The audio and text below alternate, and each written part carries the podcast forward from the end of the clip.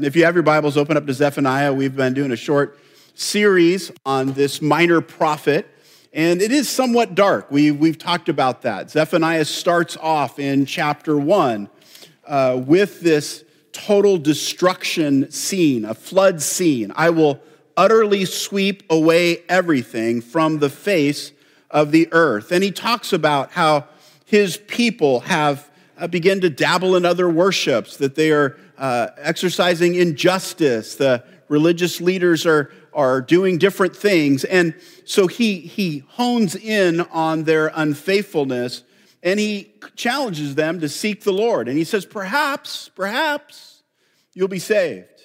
And if you've been here the whole time, we ended last week in chapter 3, verse 8, where God says, Therefore, wait for me, declares the Lord. For the day when I rise up to seize the prey. For my decision is to gather the nations, to assemble kingdoms, to pour out upon them my indignation, all my burning anger. For in the fire of my jealousy, all the earth shall be consumed. And if Zephaniah ended there, it would be a pretty depressing book. But fortunately, God's word is the last word. His word, last word. And so he continues on, and we have a beautiful picture of hope and restoration. But before I get there, I just want to hone in on this phrase a little bit his word, last word. Um, God is going to have the final say. God's going to have the final say in our life as we stand before him. God is going to have the final say in our nation. God is going to have the final say in our churches. God is going to have the final say. And in conservative churches, most of you would go to churches that say something about God's word is our sole authority. And we believe that, but you know, Israel would have said that too. They would have said God's word is our authority, but they wandered off into other things.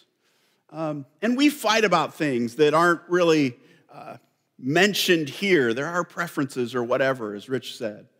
And so we have this, this belief, uh, but we don't always have the practice. His word, last word.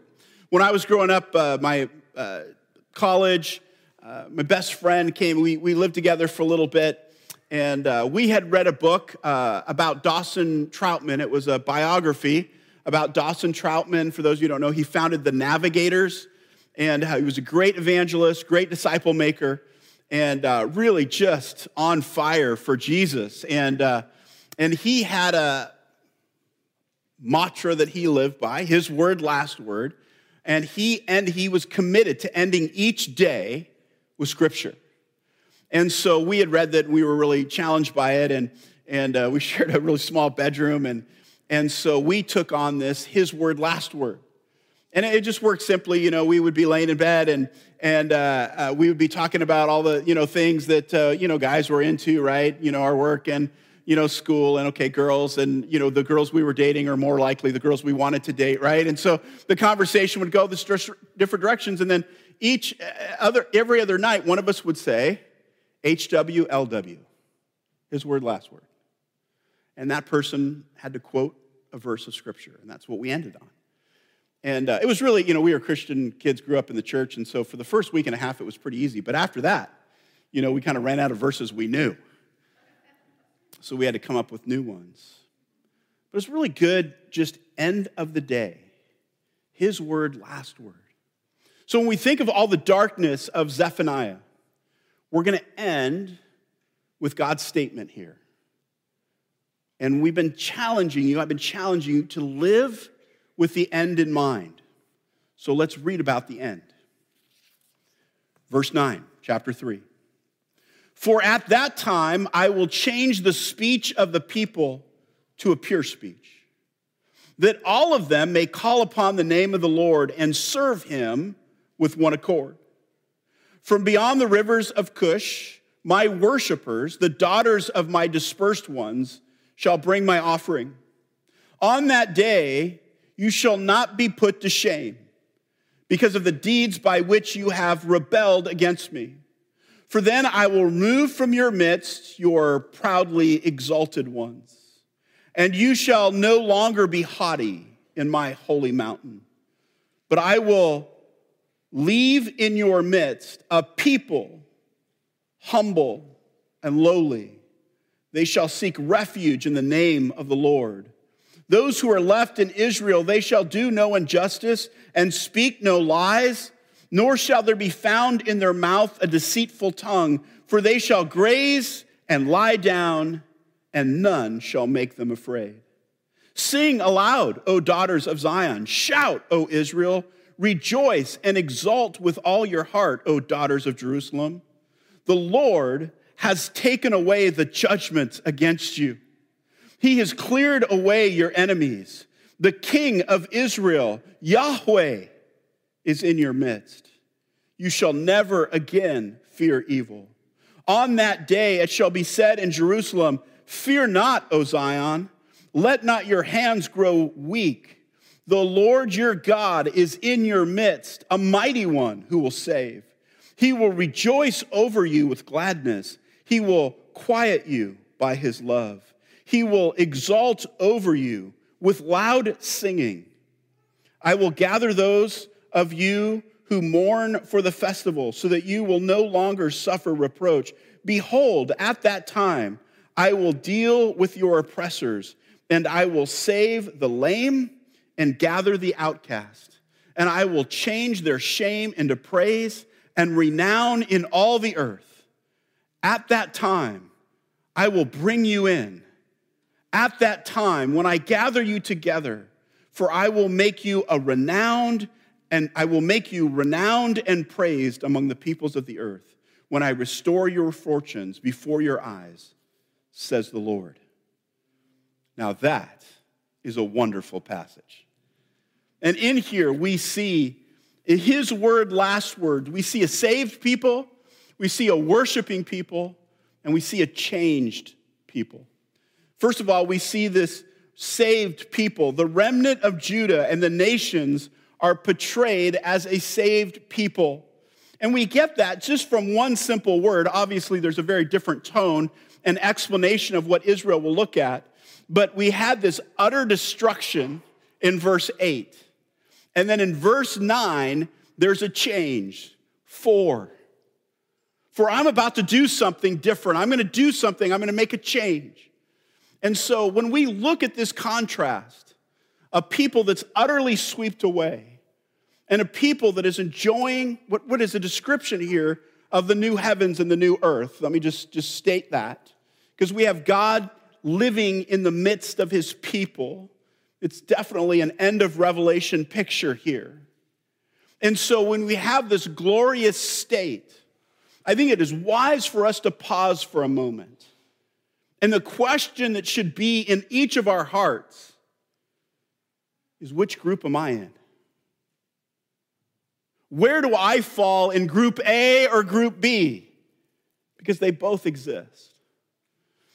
So, in this, here's some questions that you might ask yourself. First of all, have I called on the name of the Lord? He says, For at that time I will change the speech of the peoples to a pure, pure speech, that all of them may call on the name of the Lord. Notice when we call on the name of the Lord, there's a change that takes place in our speech. And we can look back at this in, in all through Zephaniah, but in chapter 3, verse 4, it says, Her prophets are fickle, treacherous men, her priests profane what is holy. Now, now they're going to have a, a pure speech. There's a change in their allegiance. They've called on the name of the Lord. In chapter 1, verse 5, we saw those who bow down on the roofs to the hosts of heavens, those who bow down and swear to the Lord and yet swear to Milcom. Here's a group of people that say, Yeah, we've called on the name of the Lord and we're also worshiping these other gods over here. That won't happen in the time to come. So we check our allegiance and our attitude. I love verse 9. I mean, we could just camp out on this all day, but there's a change of speech. They're calling on the name of the Lord. And notice, we're talking about the future. We're talking about heaven. And what are they doing? They're serving God. Now, just, just because I don't know where it's come from, but somehow we picture heaven as some sort of spirit state where we have wings like angels. We're usually standing knee deep in some puffy cloud. Some of the pictures have us in an adult diaper. And it's just kind of, we're just floating around. But if we go back to Genesis, God created his people to flourish and to grow and to serve and to worship, to live in relationship with him. And what we have in the new heavens and the new earth is not something that we haven't seen, but what God intended all along. And so they're serving there in this new kingdom. Now, look, I recognize, I'm, I'm preaching to the, the choir, that's in front of me here. For those of you don't know, it was just kind of a, an old saying, right? The choir used to always stand behind the, the pastor as if to, to say, you know, we agree with everything he said. And, you know, you couldn't fall asleep because everybody could see you. And so, you know, ultimately we agree. We go, yeah, you know, I've, I've called on the name of the Lord. But so often we just view that as some sort of one time past event, right? We need to call on the name of the Lord, but are we seeking his refuge? Are we following him? Remember, Jesus said, even, uh, Paul said, even the demons believe, right? Like, are we calling on the name of the Lord? Are we leaning into him? Are we trusting him? Am I a worshiper? Verse 10 For beyond the rivers of Cush, my worshipers. That's how they're des- described. Now, again, this picture of heaven where everybody's in the choir. I've shared this before. I know many of you want to be in the choir. Okay, I, I don't want to be, you know, in the that does that doesn't excite me to be in the heavenly golf team. No, I, I you know whatever something else. Worship God differently. So we've we've talked about worship as an active response to God, whereby we declare His worth in our heart, in our actions, in our attitudes. And so these worshipers, they're coming to, to give, to serve, uh, to sacrifice. But notice the, the personal aspect of, of what God is saying here. God is speaking. For beyond the rivers of Cush, my worshipers, the daughters of my dispersed ones, shall bring what? My off. Do you see the personal relationship there? So many times we want church or we want heaven without Jesus. I'm just going to say it's all about Jesus. It's all about being with him and worshiping him. Third, a question we might ask ourselves Has God conquered my pride and left me meek and humble? That's a hard one. I mean, obviously, it's a work that God does. That's how it happens. He says, On that day, you shall not be put to shame because of the deeds. Isn't that beautiful? And I will remove from your midst the proudly exalted ones. You shall no longer be haughty in my holy mountain, but I will leave in your midst a humble and lowly. There's two things that are happening here. There's one, a removal. Some people's hearts are so haughty, God is going to remove them. And some hearts, God is changing. And so I want a heart, right, that wants to be humbled by God. Am I living a holy life? They'll do no injustice, they'll speak no lies. Again, it's a work that God's doing, but it's a work that I'm involved in. And am I living in peace? Boy, the end of verse 13. Um, you know, he's using shepherd language here, okay? So it sounds a little weird. For they shall graze and lie down.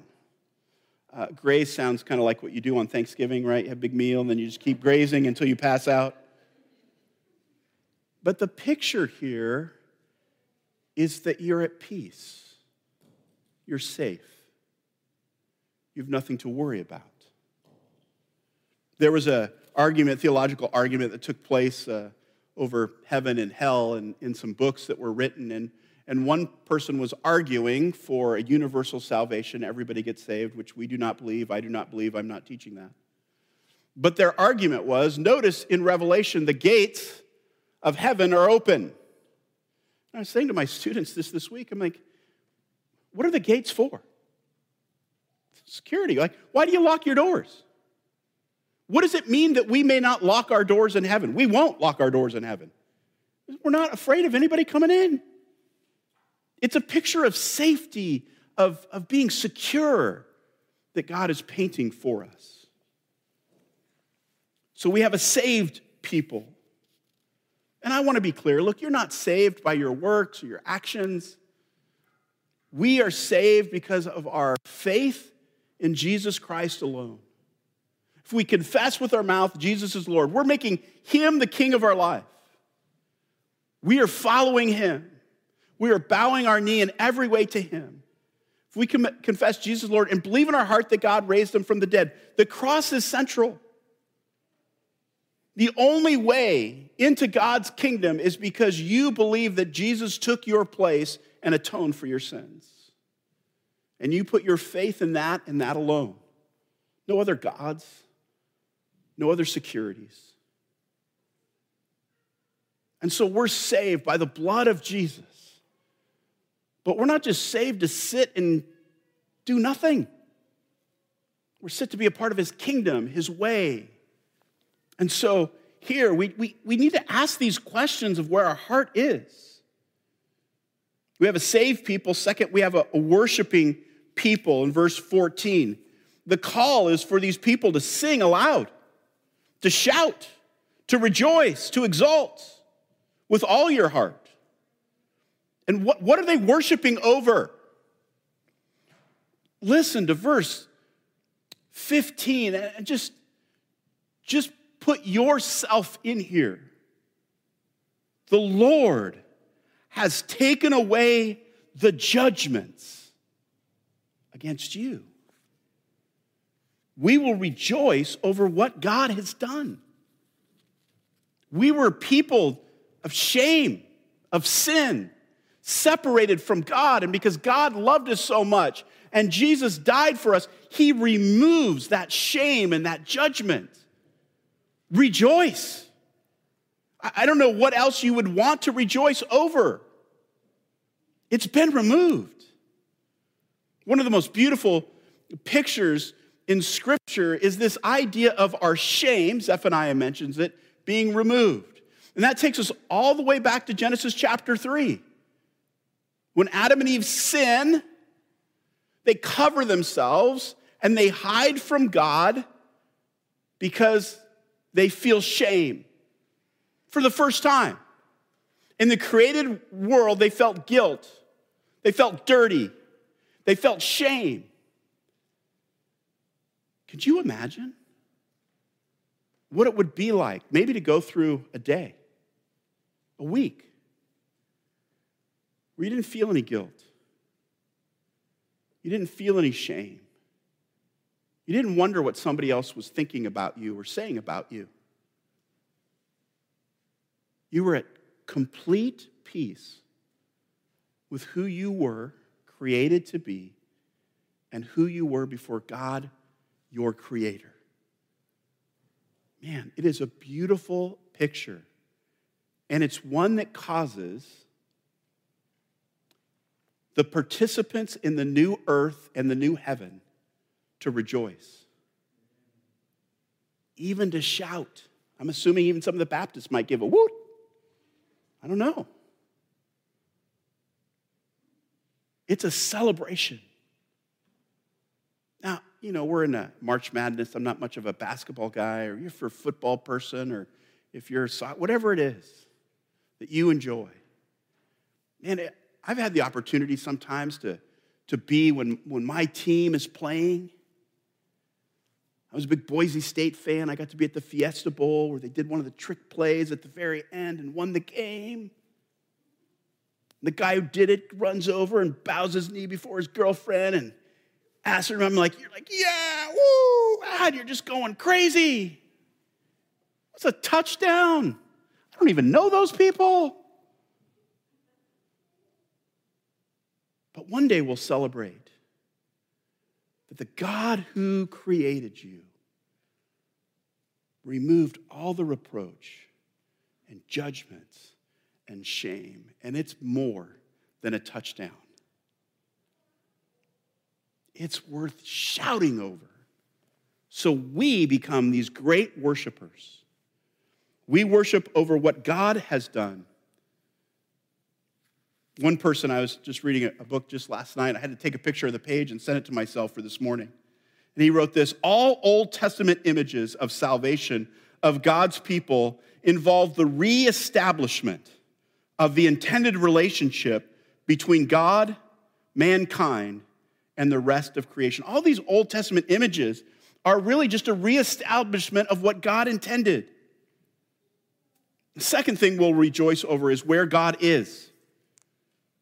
I know it sounds kind of funny saying that, but it says the king of Israel, verse 15, second stanza. And the proper name of God there, Yahweh, is in your midst. The only re- the way that God could be in our midst is that our judgments has been removed. But the whole point of it is that God is we're in the presence of God. Man, that's incredible. Now, it even gets better. Look at verse 17. The Lord your God is in your midst, a mighty one who will save. I think there's a song about that. He will rejoice. Listen, this is God. He will rejoice over you with gladness. He will quiet you by his love. Depends on the translation here. He will quiet you by his love, or he will be quiet in his love. But he's rejoicing here, so we, we've gone with this one. He will exalt over you with loud singing. God is singing worship songs over you. Have you seen that one in the Bible before? God is singing over you. God will rejoice over what he's done. You know, all that he is doing here is for his glory. And he's rejoicing that all the promises he made for his people have been redeemed, they've been fulfilled. And when we look at Zephaniah, there seems to be this sharp contrast to the judgment passages we have looked at. But God's justice shows his passion to rescue his world from human evil and violence so that he can create a loving world where everyone can flourish in safety and peace. That's, that's what we're here. God's justice is so that his people can enjoy creation. Now, I have to say, I have a theological mindset. I just, I always want to lean into God's sovereignty, God's glory. And so I have a picture here of God singing over me. And I'm a little uncomfortable with it, if I'm honest. Why is God worshiping over me? I didn't even think about it that long when I was writing the sermon, I got to be honest with you. I just said, oh, it's for God's glory. It's God's glory. He's rejoicing over what he's done. He took pitiful Dave and he turned him into something. And God's going, woohoo, look what I did. Do you know why God's singing over us? Because he loves us. God is singing over you because he loves you. Because he created you to be in relationship with him. Because through Christ, all of that has been accomplished. And yes, he did it. And yes, God be glorified. But he is singing over you as a husband sings over his bride. He is in absolute love with you.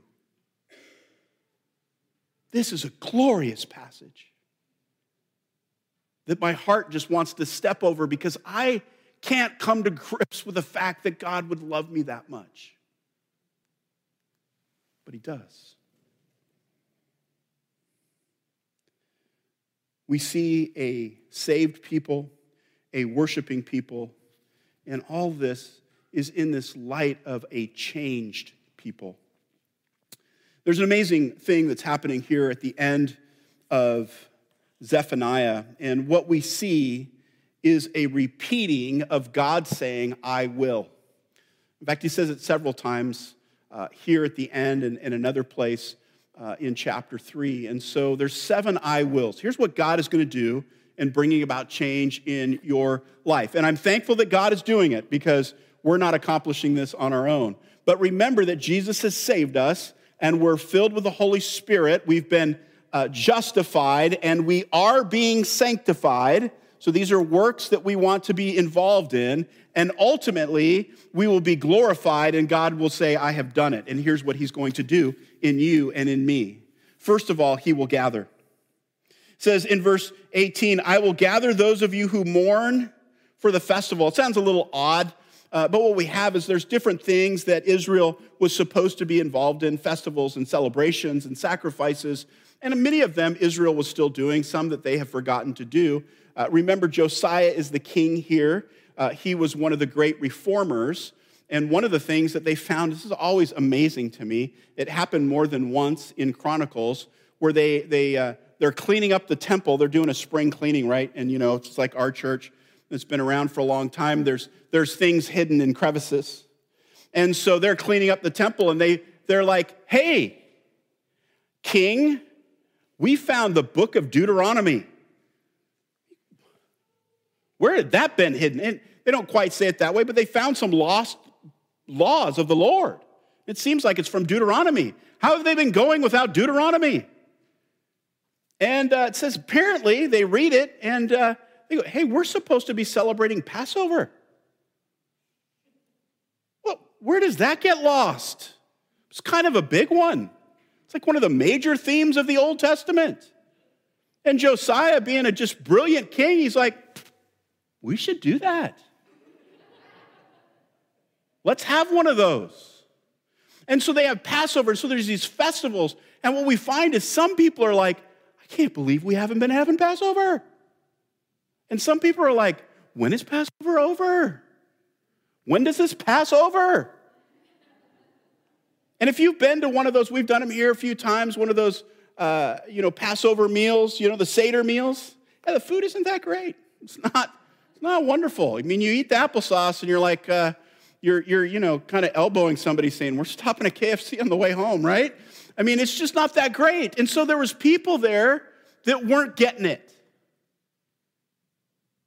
And God says, you know what? One day you're going to attend these celebrations and everybody's going to love it. There's not going to be any whiners there. I will gather those of you who mourn for the festivals so that you will no longer suffer a reproach. Right? What, what is it like when you're into worshiping God, when you're into loving God and other people aren't? So, first of all, I will gather. And then, second, I will save. Behold, at that time I will deal. Oh, excuse me, I forgot. I will deal. That's kind of a weird, weird word, right? I will deal. It's, it's there. I'm just sticking with the text here. I will deal. Um, and there's different ways, right? Some of you, not Baptist, but some of you played cards and it's somebody's turn to deal. And I, I don't want to explain that one to you.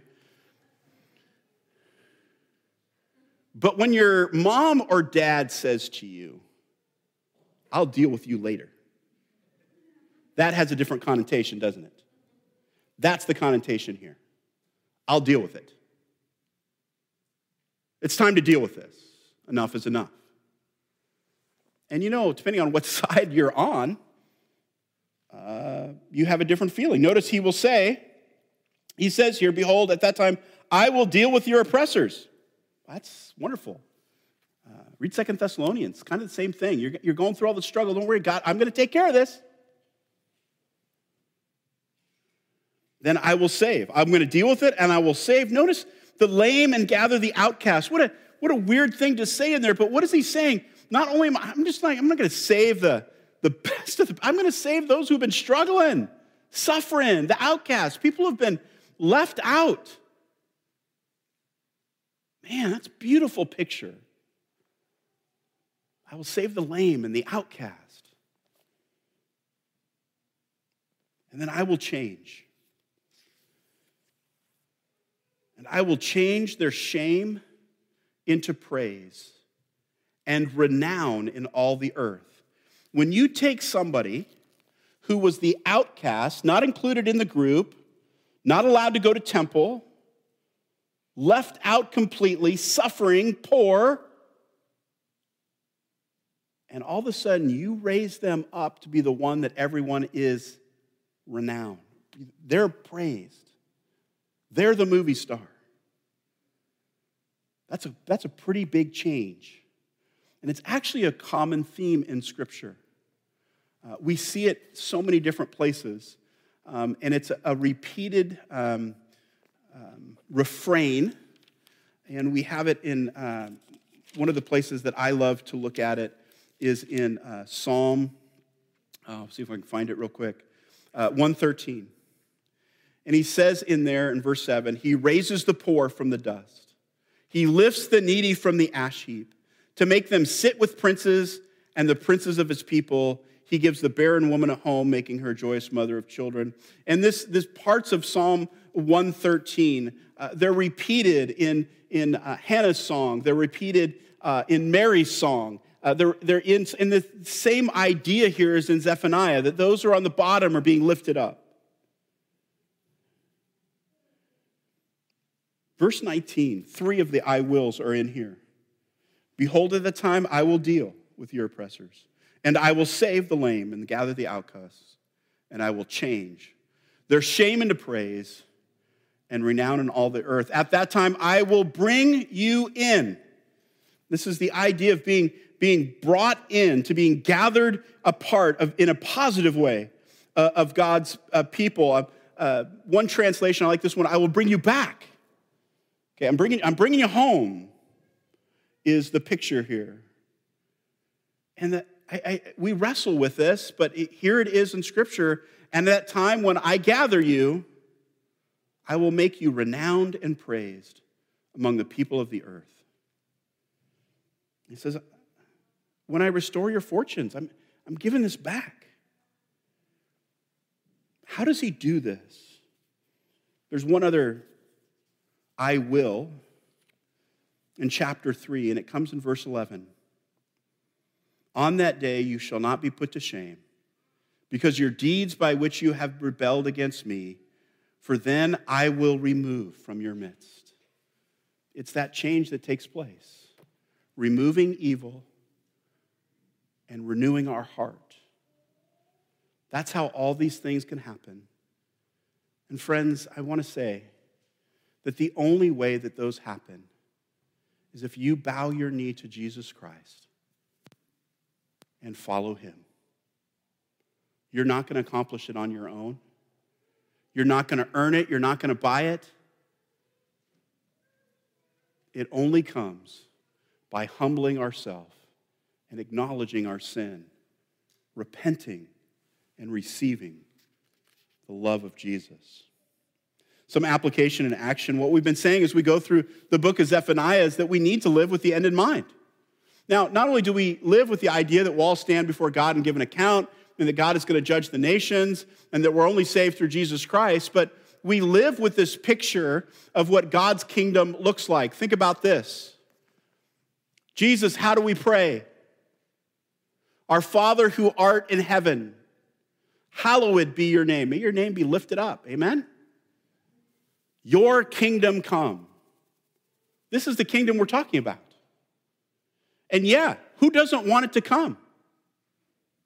It's beautiful. I want to be a part of it. If you want to be a part of it, and that's what you're waiting for, then I think part of your prayer at least should be May I learn to live according to your kingdom today. May I live with your kingdom principles today. May my heart be humbled. May my speech be changed. May I be a worshiper of you. Your kingdom come. Come now. But even come in my heart, Lord. So we live with that end in mind. Now, again, we, we've been saying it here look, God didn't just save you so that you can do whatever you want. He saved you so that you might serve. And we have that again in verse 9. For at that time I will change the speech of the peoples to a pure speech. Amen. That all of them may call on the name of the Lord. Amen. And serve me with one accord, not in an accord. Okay? This isn't a reference to a Honda commercial. It means that we're working together with one heart.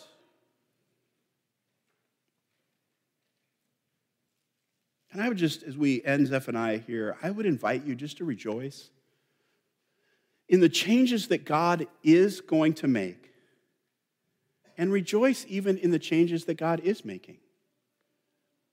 You know, we don't like change, but God is changing us, I hope, molding and shaping us into the image of Jesus, and that hurts. It hurts. Rich and I were having a little banter back and forth right before the service. I, uh, I was touched by our reading today um, from John chapter 11. And Rich said he was going to steal it, and then he didn't. He chickened out. And um, I didn't plan on, on referencing it, but it is really what we're in, in the midst of in this life. And uh, if I can find the book of John all of a sudden oh, I'm going on the wrong, going the wrong direction. It's hard to talk and turn pages at the same time. But we were re- reading this story this morning. If you're doing the church church reading, um, I think I think this is in the church reading.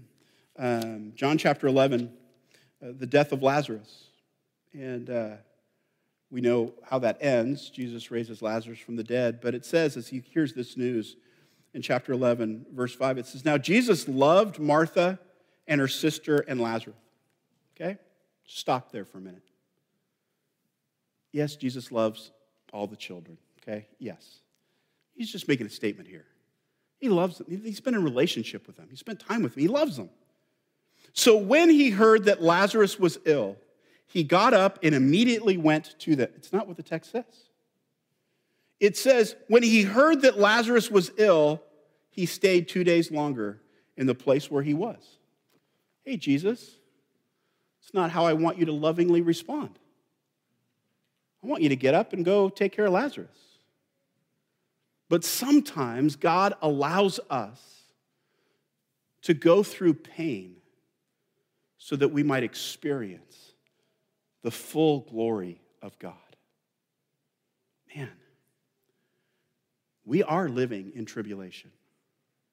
We are living in difficult times. The hearts of many have grown cold.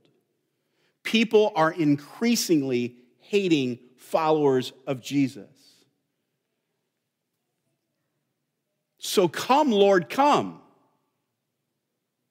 But Jesus loves us so much that he's going to wait until you and I experience the full glory of his redeeming plan through the person and work of Jesus Christ.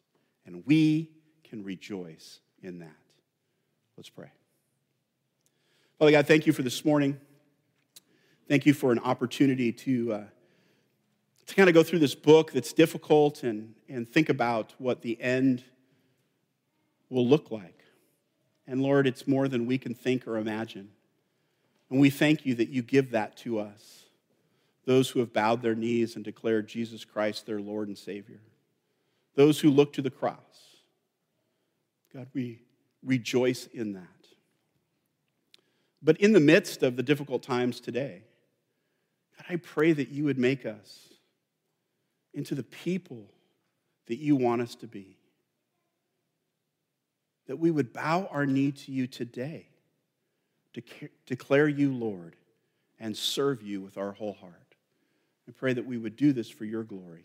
In Jesus' name. Amen.